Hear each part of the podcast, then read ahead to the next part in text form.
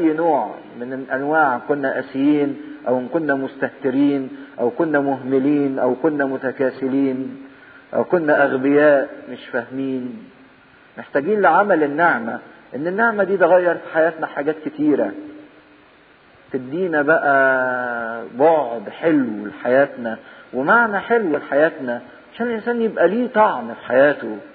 مش مجرد إن هو استطعم شوية ملذات وأفرط فيها هتكلفه أكتر كتير جدا مما تعطيه.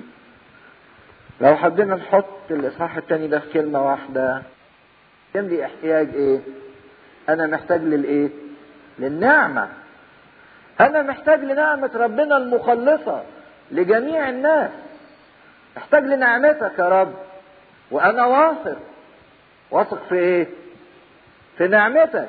إن نعمتك دي قادرة أن تخلص.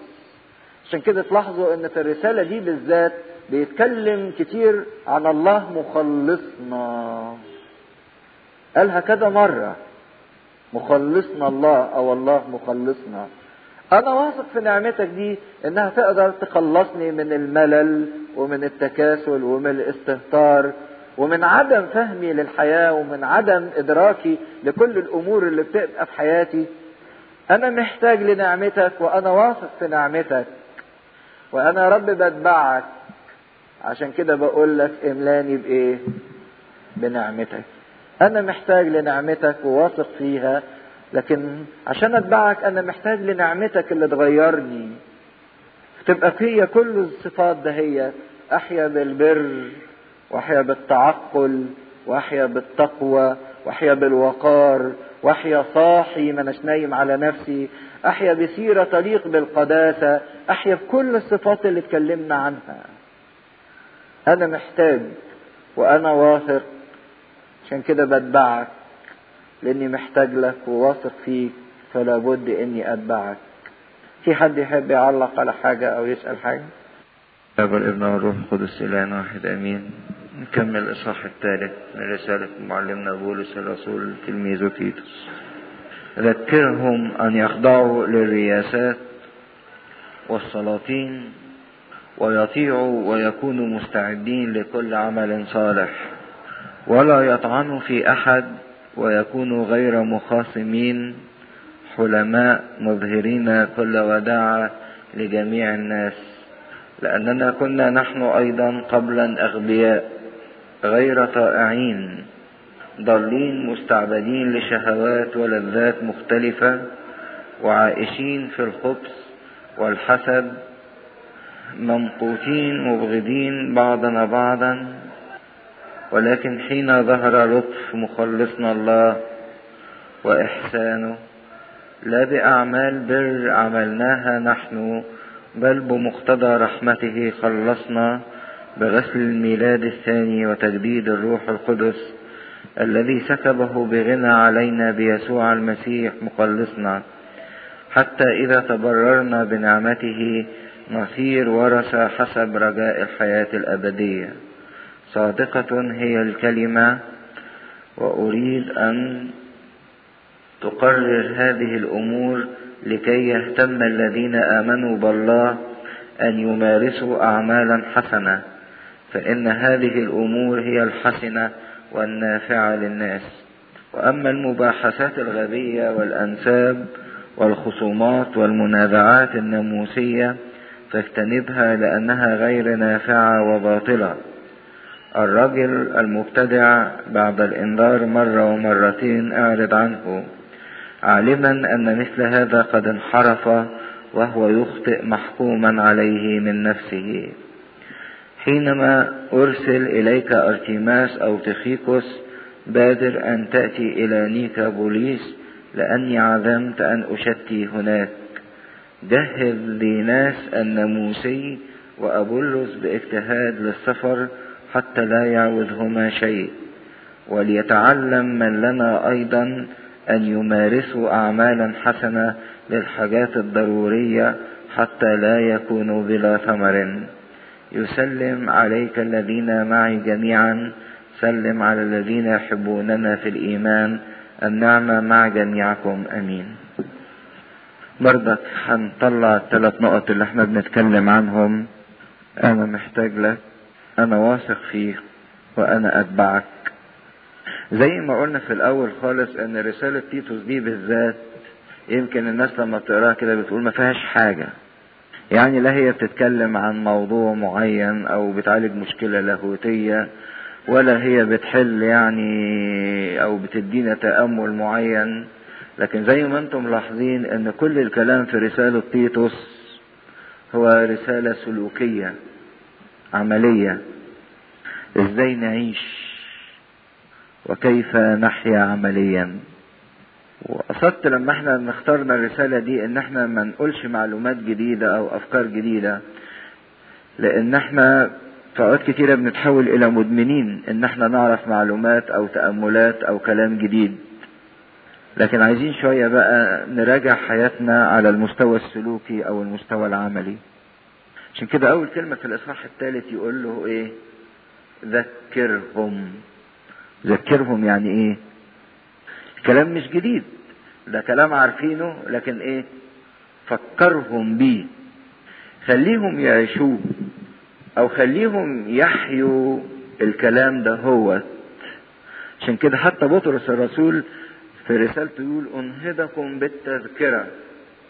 ما هوش مجرد إن أنا أعرف شوية معلومات جديدة أو أكتسب تأملات جديدة أو أعرف شوية حاجات أو حقائق روحية. بقدم إن أنا محتاج إن أنا أعمل عملية السلوك أو أعمل عملية الحياة. إن كانت تبعية المسيح ما هيش تبعية معرفة فقط لكن بالدرجة الأولى زي ما إحنا شايفين لحد دلوقتي إن تبعية المسيح هي تبعية سلوكية عملية. فبيكلمهم في نقطة مهمة قوي نقطة الخضوع والطاعة.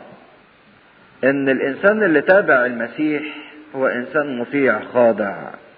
ما هوش إنسان متمرد. بس خدوا بالكم إن خضوعه وطاعته ما هياش خضوع وطاعة الإنسان اللي مغلوب على أمره أو الإنسان العاجز أو اللي مش قادر يعمل حاجة فآه خلاص نسمع كلامه وخلاص. أو خضوع وطاعة الإنسان اللي بينافق أو يتملق اللي حواليه. أو نسمع كلامه عشان يقول إن إحنا كويسين. لا مش هي دي الطاعة. لكن طاعة الإنسان اللي بيتبع المسيح إنه بيخضع للسلطات وبيخضع للقوانين وبيخضع للأنظمة وما بيتمردش.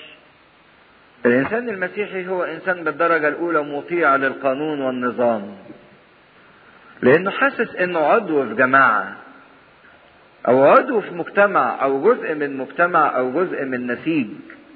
لو كل واحد ما طوعش وما خضعش ومشي بمزاجه تخيلوا المجتمع ده يبقى شكله إيه؟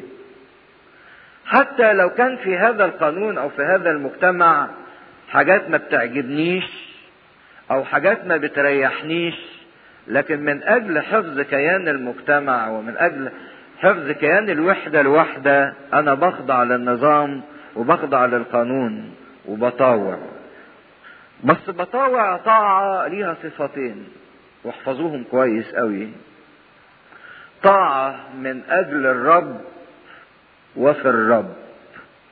يعني لما بتطاوع أي مجتمع سواء مجتمع الوطن أو مجتمع الكنيسة أو مجتمع البيت أنت عندك طاعة من أجل حاجتين أو من خلال حاجتين. من أجل ربنا لأن ربنا أوصى بالطاعة وعدم التمرد. فأنا هدفي من الطاعة مش إني بتملق الشخص اللي قدامي لكن هدفي ان أنا بطاوع من أجل وصية ربنا. بطاوع عشان ربنا. ده الجزء الأولاني والجزء الثاني بطاوع في ربنا. الطاعة بتاعتي دي لازم تبقى في ربنا. طاعة صح. لأن مش معنى إن أنا هطاوع إن أنا هطاوع أي حاجة. لأن لو هذه الطاعة تتعارض مع وجود ربنا في حياتي هرفضها. سواء كانت من البيت أو من الكنيسة أو من المجتمع. عشان كده الإنسان المسيحي بيطاوع من أجل الرب وفي الرب. يطيع ويكون مستعدين لكل عمل صالح. يبقى الإنسان المسيحي كده أو الإنسان اللي تابع المسيح عنده استعداد عنده رغبة إنه يعمل كل عمل صالح.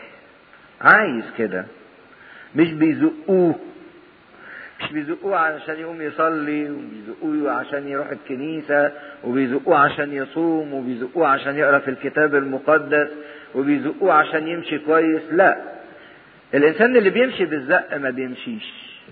لكن الإنسان اللي عنده استعداد ورغبة في إنه يعمل هذا الصلاح هو تلقائيا بيقوم وبيسعى وبيتحرك لوحده. مستعدين لكل عمل صالح. إنسان عنده استعداد ورغبة في إنه يعمل هذا الصلاح.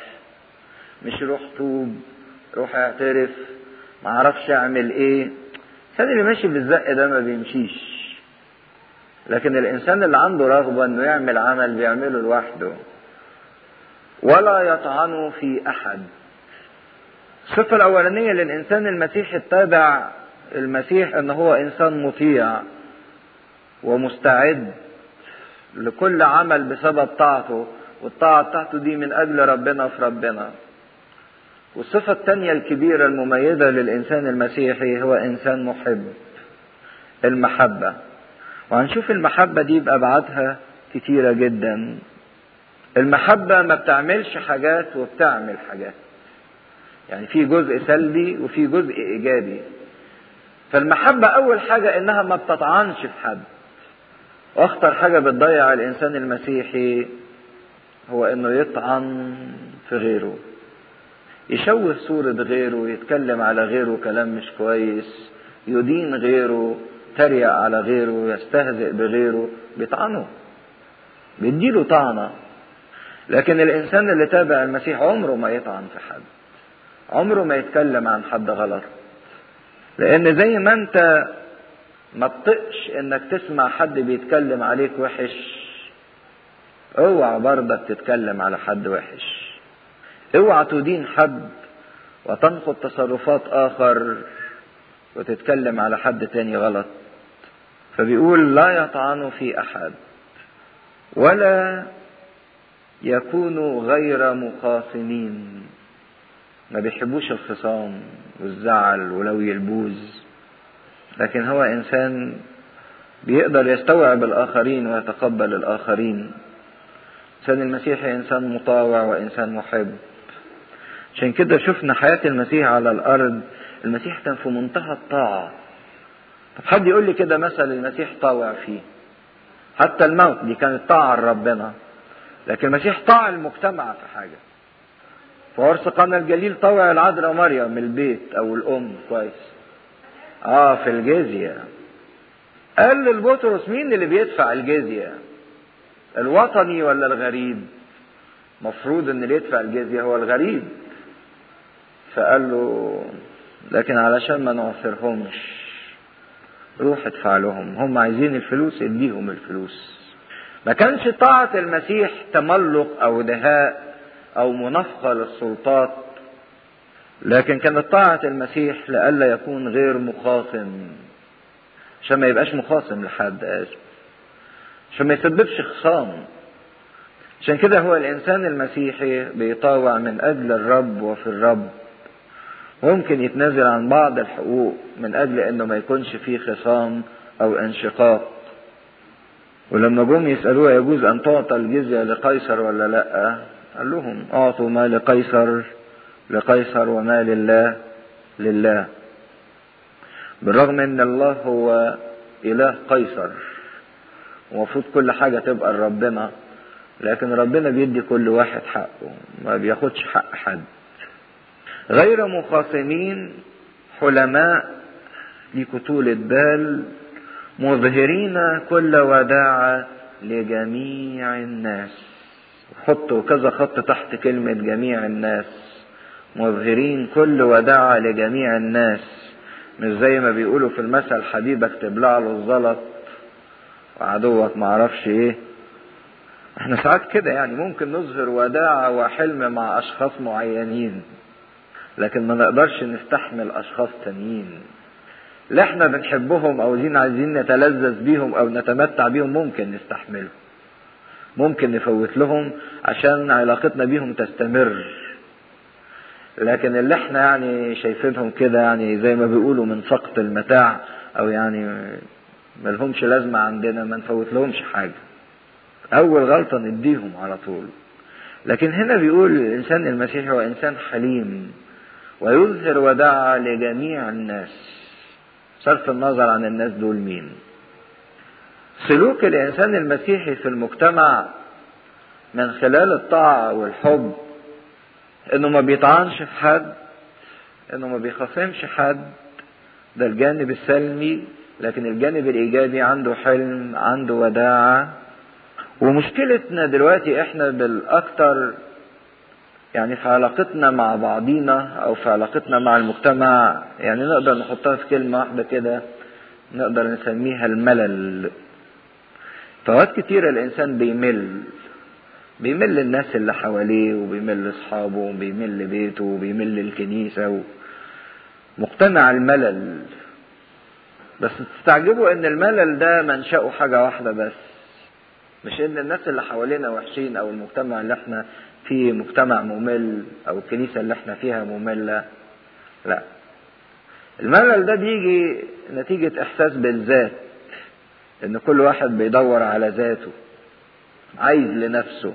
عايز إن هو يفضل ياخد مشاعر حب ياخد مشاعر اهتمام إن هو مشاعر ظهور ووضوح وما خدش. وبص لا المجتمع بيطالبه إنه يبذل أو يعطي. يقول السؤال الشهير. هو يعني طب وش معنى أنا اللي أنا أعمل العمل ده؟ هو ما فيش حد غيري؟ يعني لو قلنا واحد دلوقتي اطلع مثلا هات حاجة أو اعمل خدمة معينة يقول لك يعني ما فيش غيري. شوفوا حد تاني يعملها. بل بالعكس ان الإنسان ده هيجي في وقت من الأوقات هيشعر بالملل لأنه عايز كل حاجة لذاته مش عايز هو يقدم حاجة عايز ياخد. مش عايز يقدم حب عايز يتقدم له حب. مش عايز يقدم سلام وتضحية من أجل الآخرين وعايز يتقدم له هو سلام. ومطالب غيره هو اللي بيعمل. ومفيش حد بيستنى أو مفيش حد بيعمل فعشان كده بنبص نلاقي ان مفيش حد بياخد حاجة لأن محدش بيقدم حاجة للتاني. ونسينا الكلمة الحلوة اللي قالها المسيح إن الإنسان اللي يخدم هو الإنسان اللي بيفرح. الغبطة في العطاء أكثر من الأخذ. لو في في حياتنا ملل راجع حياتك كويس كده هتلاقي انك إن الملل ده بسبب إنك عايز وما بتديش حد حاجة. عايز تتخدم عايز يؤدى اليك لكن أنت ما بتأديش حاجة لحد. لكن اتعلم المبدأ الحلو اللي قاله المسيح الغبطة في العطاء أكثر من الأخذ. عايز تفرح قد إيه؟ عايز تفرح كتير ادي كتير واخدم كتير. عايز تفرح قليل ادي قليل واخدم قليل. الغبطة في العطاء أكثر من الأخذ.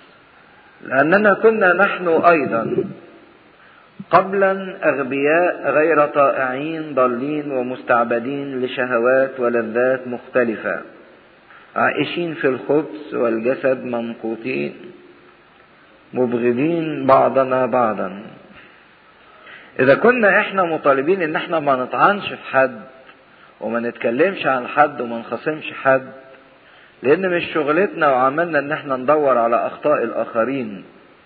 مش شغلتنا وعملنا إن إحنا نتكلم على الناس أو ننقد الناس. لكن شغلي وعملي هو إن أنا أخلع الإنسان العتيق وألبس الإنسان الجديد. إن كنا بنسأل إزاي إن إحنا نقدر نعيش المحبة في اختبار عملي فهو بيحط لنا خطوات حلوة عملية عشان نقدر نحب الكل بانفتاح على الكل. أول حاجة أول خطوة بيحطها عشان نقدر نحب الآخرين إن أنت بص لنفسك كويس الأول واعرف إنسانك العتيق. اعرف إن أنت الأول كنت غبي وغير طائع وضال ومستعبد لشهوات ولذات مختلفة وعايش في الخبث والحسد مبغض وسالب وتمقت الآخرين. أول حاجة عشان تقدر تحب الأول الناس التانية اعرف نفسك إنك حلو إنك وحش إنك مش أحسن من غيرك إنك ليك ضعفاتك السابقة. تلاحظوا أهم حاجة وألطف حاجة وأول حاجة ذكرها كان في الإصحاح الثاني كرر كلمة كثيره اللي هي كلمة التعقل إن اللي تابع المسيح هو إنسان عاقل. لكن هنا بيتكلم عن الماضي ويقول اننا كنا قبلا إيه أغبياء. لما كنا بعاد عن مين؟ عن المسيح. وهي ده صح يعني. كل إنسان ملوش علاقة بالمسيح صح هو إنسان غبي حتى لو كان فاكر نفسه ذكي. هو إنسان غبي وفي أشد درجات الغباء. يا غبي في هذه الليلة تؤخذ نفسك.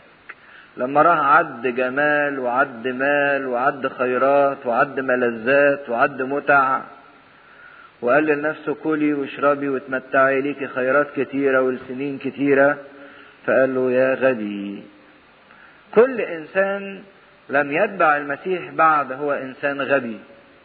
وبولس الرسول بيعترف إن إحنا كنا قبلا أغبياء غير طائعين.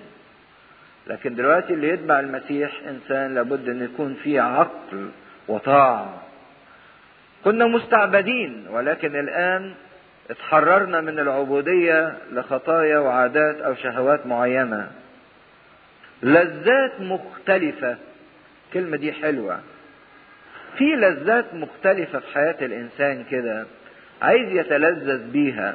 تقول يعني هو الإنسان ما يتلذذ مين قال كده إن الإنسان ما يتلذذ؟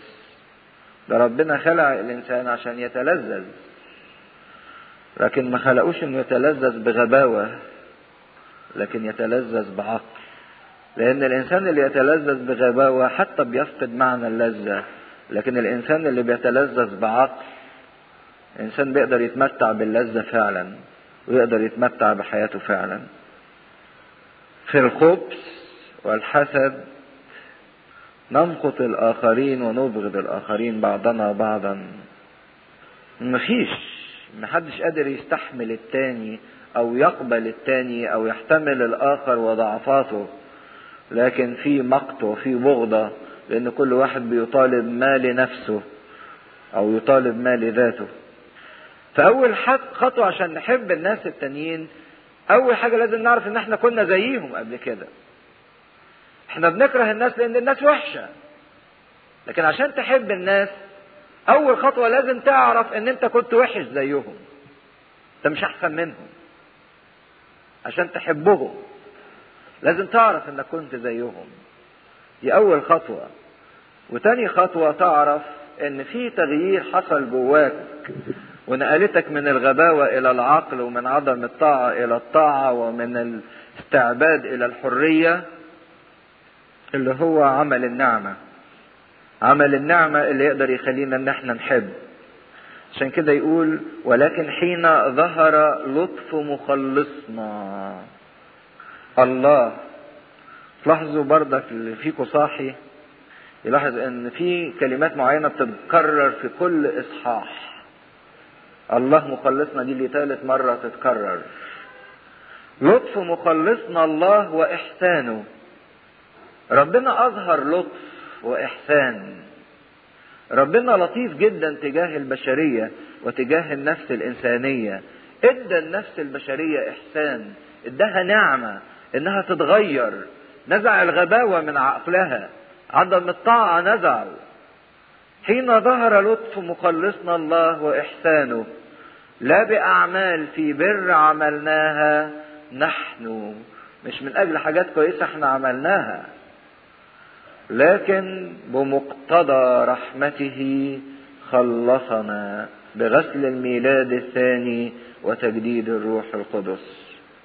من الآيات الحلوة قوي اللي بتورينا عمل النعمة الآية دهيت ودي اللي بتتقري في عيد الظهور الإلهي أو في عيد الغطاس في البولس.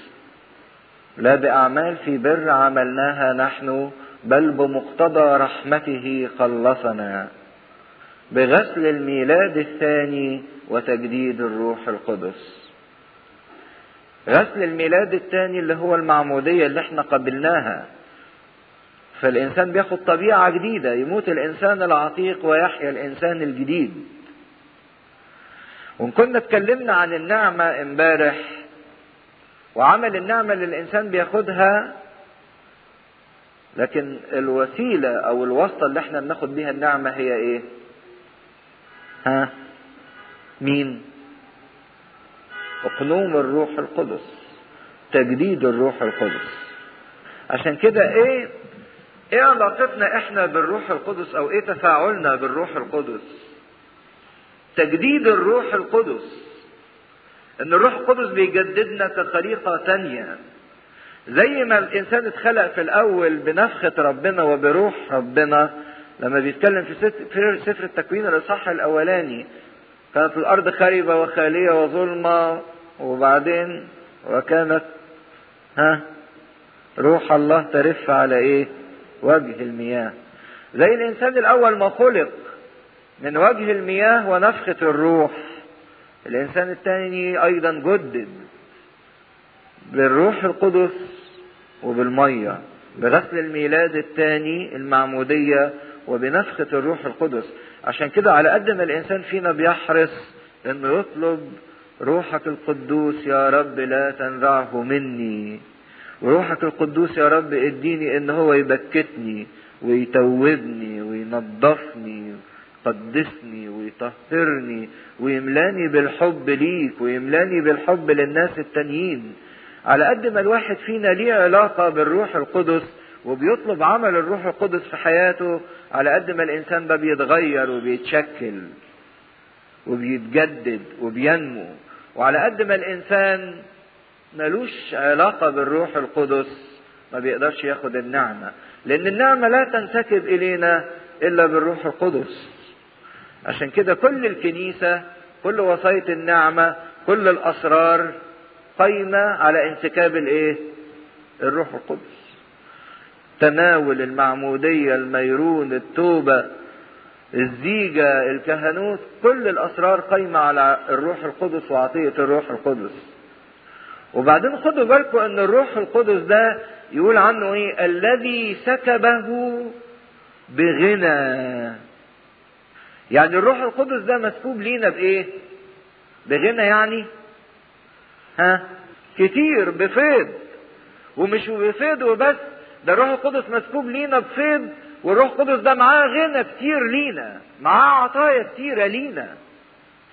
الروح ده روح غني مسكوب علينا بغنى وجايب لنا غنى معاه. محبة فرح سلام وداعة لطف تعفف بر صلاح طول أناة. الروح القدس ده لما يجي ويخش ضيف عند الإنسان ما يخشش فاضي يخش معاه عطايا كتيرة وجايب هدايا كتيرة جدا كان فينا كده من كام سنة يفتكر في مرة كنا بنتكلم على العذر الدمشقي اللي راح يخطب عروسة لمين؟ لإسحاق ابن إيه؟ إبراهيم وقلنا تأمل حلو إن إبراهيم ده رمز للآب وإسحاق هو الإبن وأليعذر الدمشقي الخادم ده رمز لمين؟ للروح القدس وبعدين العروسة هي مين؟ كل نفس بشرية فينا فلعذر الدمشقي اللي هو الروح القدس بيروح يخطب رفقة لإسحاق بيخطب كل نفس فينا للمسيح الإبن وبعدين شفنا لما راح لعذر الدمشقي الرفقة علشان يخطبها عمل إيه حد فاكر؟ آه طلع هدايا. أساور وخذامه وغوايش وحلقان وذهب وفضة وجايب معاه جمال محملة عشر جمال محملة بالخيرات. الروح القدس ده لما يجي ما هو في ضيف يجي ينزل عندك. ضيف يعني آه يجي ياكل ويشرب ويمشي. لكن في ضيف تاني يجي يخش معاه هدايا محمل بالهدايا. عشان كده انت طبعا الضيف اللي جاي ياكل ويشرب ده تبيته ليلة وبعد كده تقول له إيه؟ مش فاضيين. شوف لك حتة تانية. لكن الضيف اللي جاي لك جايب لك هدايا تقعده ما انت عايزه عشان عايز إيه؟ هدايا. ده اللي إحنا بنعمله فعلا مع الروح القدس. انت يا رب جاي إيه ضيف من انهي نوع؟ جاي تاخد صوم وصلاة وشوية قعدات في اجتماعات وتعذيب لينا وشوية ممارسات؟ لا مش عايزينك. اقعد لك ساعة كده وايه؟ وامشي. لكن لو حسينا إن الروح القدس ده ضيف جاي محمل بخيرات جاي محمل بفرح جاي محمل براحة جاي محمل بسعادة جاي محمل بنقاوة جاي محمل بعطايا كتيرة. نقول له ما تمشيش. ما تسيبناش.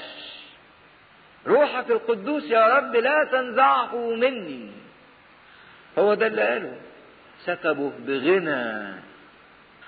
ربنا عايز يدينا الروح القدس والروح القدس هو اللي بيحضر لنا النعم وبيدينا النعمة. عشان كده مين اللي يقول لربنا روحك ده؟ يا رب ما تخلوش يسيبني. ما تخلوهوش يسيبني لأني محتاج إلى النعم بتاعتك كلها. محتاج ان أرتاح. محتاج إن ما يبقاش ليا ضمير مشوش وقلقان وخايف ومنزعج. محتاج إلى تبرير أحس بغفران خطيتي. محتاج إلى فرح مش قادر أفرح. مش قادر اتعزى ما هو ساعات كتيرة بيبقى لينا مظهر الفرح وإمكانيات الفرح لكن ما بنقدرش نفرح. زي العذراء في عرس قانا الجليل. شايفة في فرح والزينة منصوبة والناس قاعدة بس قالت للمسيح كده إيه هم عندهم فرح بس ليس لهم خمر. عندهم مظاهر الفرح لكن ما عندهمش فرح. ليهم إمكانيات الفرح.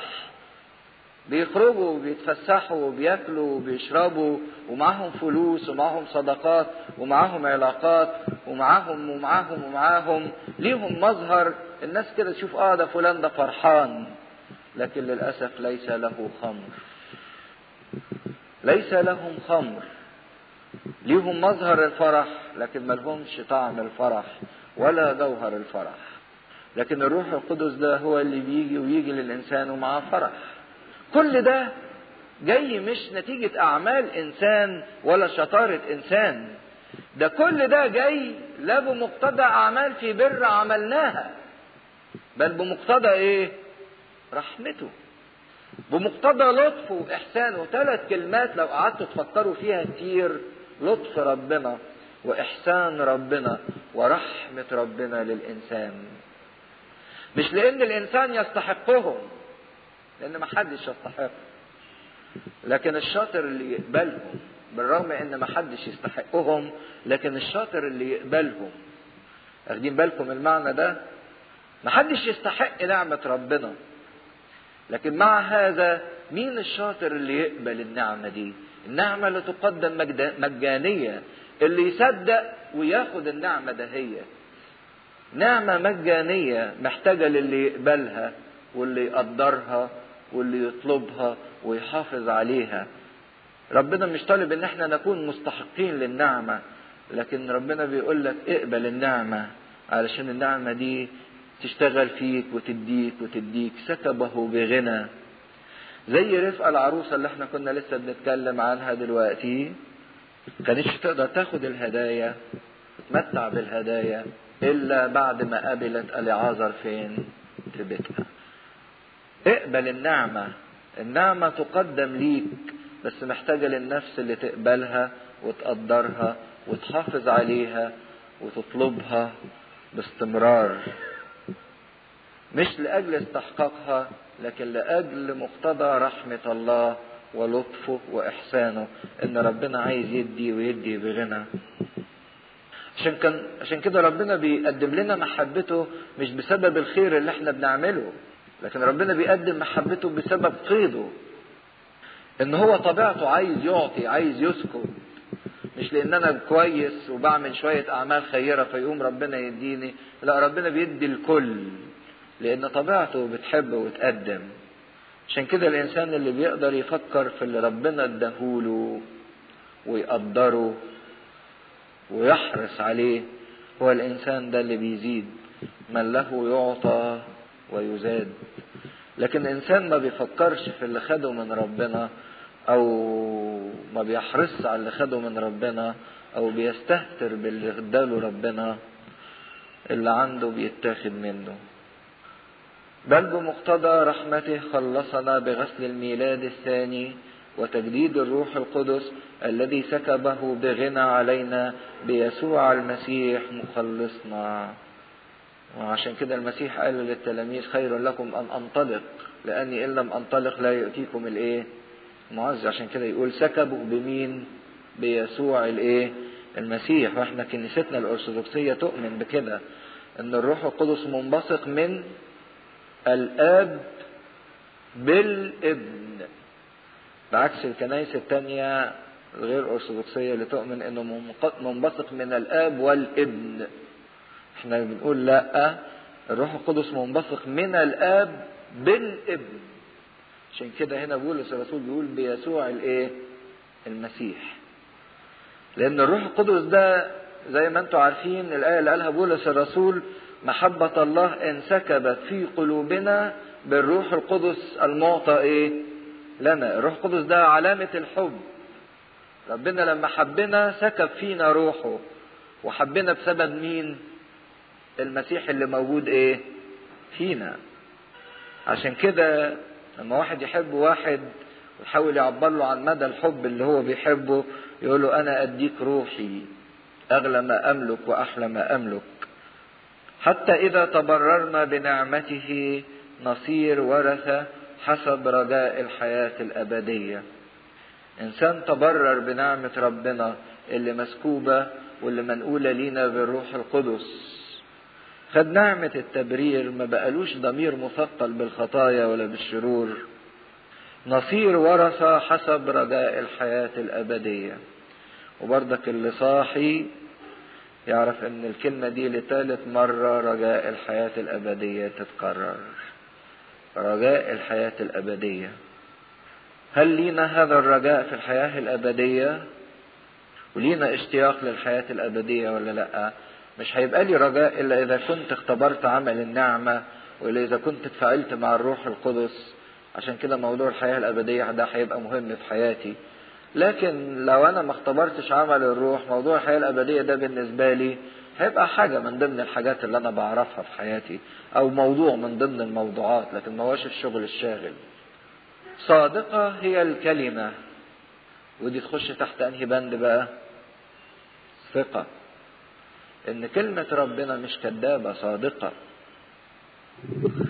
صادقة هي الكلمة.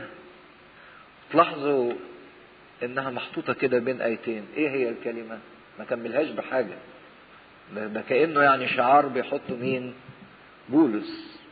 آية لوحديها كده صادقة هي الكلمة كلمة ربنا صح كلمة ربنا لا يمكن تكون كذابة عشان كده أنا بثق فيه وأريد أن تقرر هذه الأمور لكي يهتم الذين آمنوا بالله أن يمارسوا أعمالا حسنة.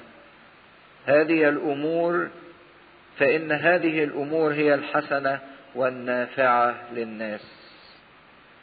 الإنسان اللي بيتبع المسيح لازم يعمل أعمال كويسة. ولو كل واحد فينا فكر أنا إيه الكويس اللي عملته؟ مش عملته بذاتي. لكن عملته بنعمة ربنا اللي اشتغلت فيا. هل في حاجة كويسة أقدر أقول إن نعمة ربنا عملتها فيا؟ هل أنا ليا عمل حسن عملته؟ ولا ماليش عمل حسن إطلاقا؟ ولا كل أعمالي سيئة؟ إيه الحاجة الحلوة اللي أنا عملتها؟ إيه الحاجة اللي أنا أقدر أقدمها للناس؟ وأديها للناس وأديها لربنا وأديها لنفسي.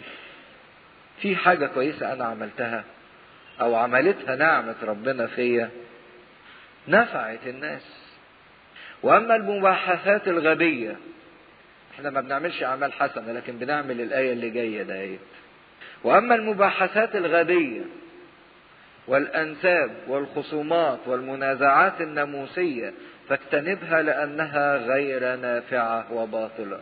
إحنا ممكن نتكلم كويس كتير مباحثات غبية ومناقشات غبية لكن ملناش أفعال حسنة. وأخطر حاجة الإنسان يصاب بيها إنه ممكن يظن الإنسان إنه مؤمن لمجرد إنه بيعرف يناقش أو يتكلم في أمور الدين. أكبر حاجة خداع يصيب الإنسان يعني عشان بعرف أقول لي كلمتين أو بسأل سؤالين أو يعني بناقش وبسأل أبونا وبسأل الخادم إن أنا ببقى مؤمن يعني لا مش اللي بيتكلم في الدين هو الإنسان المؤمن. لكن الإنسان اللي بيفعل هو الإنسان المؤمن. مش الإنسان اللي بيناقش ويسأل. ساعات الإنسان كده يطمن. آه أصل أنا أعرف كم سؤال كده سألتهم. يعني أنا مطمن أنا ماشي بعرف ربنا. لا. مش دي معرفة ربنا إنك بتسأل سؤالين ثلاثة أو بتتناقش في أمور الدين. مش دي معرفة ربنا. لكن معرفة ربنا هو إنك تعمل عمل حسن يكون ليك ثمر. منازعات الناموسية والوصايا ونصوم بالسمك ومن غير سمك والكلام اللي إحنا بنقعد نتخانق فيه دهوت ويعني نتفحلس فيه قوي ونظن إن إحنا دينين. الرجل المبتدع بعد الإنذار مرة ومرتين اعرض عنه. اللي ماشي بمزاجه ومش عايز يسمع ويطاوع ويخضع ده يبقى مش تابع للمسيح. عشان كده أعرض عنه اديله إنذار مرة ومرتين وخلي عندك حلم ناحيته وخلي عندك وداعة لكن لو لقيته مستمر على كده اعرض عنه. سيبه. والخطورة بيقول إن هو سيبه ليه؟ عالما أن مثل هذا قد انحرف وهو يخطئ محكوما عليه من نفسه. هو اللي حكم على نفسه مش ربنا اللي حكم عليه. قلت الواحد تعالى وصلي وتوب واحضر الكنيسة وخلي ليك علاقة بربنا وبيسمع الكلمة من هنا وبيطلع من هنا. عايز يمشي بمزاجه عايز يمشي برأيه. مش عايز يخضع لعمل ربنا في حياته خلاص. اعرض عنه. سيبه. هو اللي حكم على نفسه. إنسان مبتدع. عايز يمشي بمزاجه وبفكره وعلى حسب هواه وعلى حسب اللي هو شايفه صح. ما زي ما قلنا برضك في أول مرة إن كل واحد عاجبه إيه؟ عقله. كل واحد عاجبه تفكيره. أنا بفكر صح وأنا ماشي صح. محدش ليه دعوة بيه. مبتدع. عايز تمشي لوحدك؟ امشي لوحدك. أنت اللي حكمت على نفسك. حينما أرسل إليك أرتيماس أو تخيكوس بادر أن تجيء إلي إلى نيكوبوليس لأني عزمت أن أشتي هناك. وهنا عايز تيتوس. وزي ما تفتكروا أول مرة قلنا تيتوس كان ليه صفتين جدا حلوين قوي. ها إيه صفات تيتوس؟ محدش فاكر. ها صريح وإيه؟ ومريح. قال عنه كده بولس روح استراحت به. فهنا بيقول له تعالى الإنسان اللي تابع المسيح وظهرت فيه الصفتين الحلوين دي دول إن هو إنسان صريح واضح مش خبيث مش بيلف وبيدور وإنسان أيضا مريح تستريح له. إنسان صريح ومريح. قال له تعالى لي جهز ديناس الناموسي وابولس الناموسي ده كان محامي يعني فاطلقوا عليه هذا اللقب. وابولس باجتهاد للسفر حتى لا يعوزهما شيء. شوفوا حلاوة بولس الرسول هنا إنه قبل ما يقول لتيتوس امشي من المكان ما تسيبش حد إيه محتاج حاجة جهزهم بكل إيه شيء. ما تسيبش حد محتاج حاجة. وليتعلم من لنا من لنا اللي بيتبع المسيح. أيضا أن يمارسوا أعمال حسنة للحاجات الضرورية. الحاجات الضرورية المقصود بها إيه؟ الحاجات الجسدية. حتى لا يكونوا بلا ثمر. ودي آخر حاجة نختم بيها إن الإنسان اللي بيتبع المسيح لا يمكن أن يكون بلا ثمر. لابد أن يكون له ثمر. من أجل هذا أرسلتكم لتأتوا بثمر وليدوم ثمركم؟ ده اللي قاله المسيح للتلاميذ في إنجيل يوحنا. لتأتوا بثمر ويدوم ثمركم. إن الإنسان اللي تابع المسيح هو إنسان ليه ثمر. ثمر روحي وثمر جسدي ليه ثمر. الإنسان اللي بيتبع المسيح ليه ثمر. عشان كده يسأل بردك الإنسان نفسه يا ترى أنا ليا ثمر؟ ولا لحد دلوقتي ما قطفتش ولا ثمرة في حياتي؟ ليا ثمرة فرحت بيها؟ ولا لحد دلوقتي أنا إنسان بلا ثمر؟ سلم على الذين يحبوننا في الإيمان والنعمة مع جميعكم. آمين. رسالة ما فيهاش أفكار. ما فيهاش موضوعات روحية لكن فيها سلوك للإنسان. ينبغي أن الإنسان اللي شعر باحتياجه ووضع ثقته في المسيح وتبع المسيح أن هذه التبعية لها صفات أو مظاهر أو أشكال لابد أنها تظهر فيه. وأن هذه المظاهر مش منه مش منه ولا من جهاده لكن هذه المظاهر اللي موجودة اللي اتكلمنا عنها بياخدها هو نتيجة امتلاؤه بالنعمة. النعمة في الأول تزيح الوسخات اللي موجودة وتنظف القذارة اللي موجودة وبعد كده تملاه بالحاجات الجديدة المقدسة الطاهرة. عشان كده تظهر فيه أعمال المسيح ويظهر فيه بر المسيح. محتاجين لك يا رب واثقين فيك يا رب تبعناك تعالى واملانا واظهر انت فينا وتجلى في اعمالنا. اطلبوا عمل النعمة اطلبوا ملء الروح القدس اللي يجيب لكم النعمة لأن الروح القدس روح غني ومسكوب بغنى وبفضة. عشان كده يؤكد لينا المسيح ليس بكيل يعطي الله الإيه؟ الروح القدس. بكيل يعني إيه؟ بحساب. ما بيكيلش ربنا. ما فيش مكيال يقدر يستوعب الروح القدس. لكن على قد ما انت عايز هتقدر تاخد من الروح. على حسب قبولك وعلى حسب تفاعلك وعلى حسب استعدادك وعلى حسب طلبك. هكذا يعطي الله الروح القدس للذين يسألون. في حد يحب يسأل حاجة؟